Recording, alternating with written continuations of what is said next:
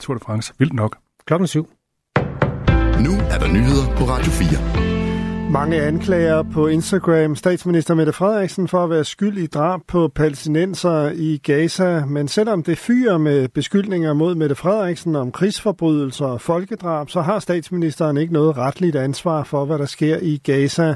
Det siger lektor i folkeret på Københavns Universitet, Mark Schacht, til Radio fire. Hvis man tæller juridisk, så er svaret jo klart nej. Øh, Danmark er ikke, ikke en aktør, øh, der, der handler øh, i Israel-Palæstina. Mette Frederiksens opslag på Instagram bliver oversvømmet med kommentarer, der i hårde vendinger kritiserer statsministerens position i forhold til krigen mellem Israel og Hamas.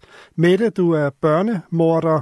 Håber der også ryger en anklage din vej for støtte til folkemord. Sådan lyder et par af de mange anklager. Mark Schacht ser kommentarerne som en frustration over situationen i Gaza. Der dør helt utroligt mange mennesker. Der dør også helt utroligt mange børn. Og jeg tror, folk er ved at blive frustreret. Altså, jeg, jeg hører det som, øh, som frustration, øhm, og, og det, det, den frustration retter vi i Danmark selvfølgelig mod vores politikere. Det er professor i globale studier på R U C, Sune Haugbølle, enig i. Altså, vi har en kæmpe vrede i en del af den danske befolkning over det, der er foregået, og den måde, øh, den danske regering har, har reageret på det. Og det tror jeg desværre har sat sig, og det er ikke noget, der forsvinder lige med det første.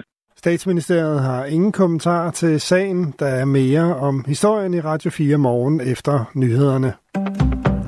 Antisemitismen i Danmark slår rekord. Det jødiske samfund har sidste år registreret et hundrede og enogtyve antisemitiske hændelser herhjemme. Det er det højeste antal siden to tusind og tolv, hvor det jødiske samfund begyndte sin registrering af antisemitiske hændelser. Det skriver Berlingske, efter Sikkerhedsorganisationen i det jødiske samfund i en ny og foreløbig rapport er nået frem til tallet.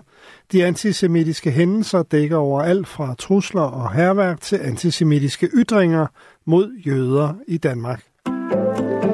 Vesten sov i timen, indtil Rusland invaderede Ukraine, det mener prins Joachim, der er forsvarsindustriattaché ved den danske ambassade i U S A, skriver Altinget. Da Rusland i to tusind og fjorten annekterede den ukrainske halvø Krim, tog signalernes styrke til, og det blev tydeligt, at verden ikke længere var så lyserød, som man hidtil havde anskuet den som, lyder det fra prins Joachim. Han mener, at de vestlige lande nu er bagud på tid, når det kommer til at omstille sig til den nye virkelighed. Det, tydelige, det tidligere S F-folketingsmedlem Øslem Sekic fordømmer sin brors handlinger, efter han i går blev idømt flere års fængsel for vold. Det skriver hun i et opslag på Facebook. Jeg er utrolig ked af, at min lillebrors liv har udviklet sig så fundamentalt forskelligt fra mit eget, lyder det blandt andet.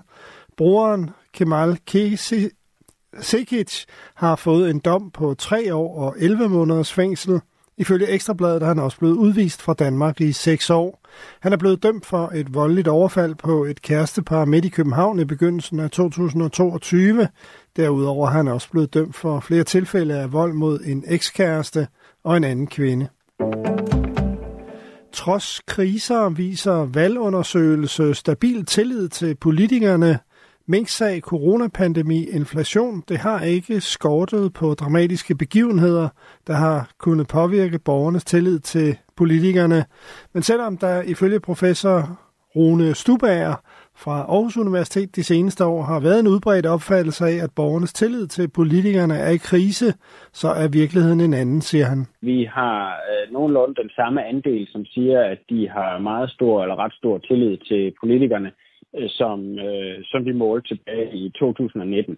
Og når man tager i betragtning al den diskussion, vi har haft i forbindelse med nedlukningerne og coronapandemien, og også det, at der faktisk er mange politikere, der taler om en decideret tillidskrise øh, herunder i forholdet mellem politikere og befolkning, så synes vi, at det var bemærkelsesværdigt.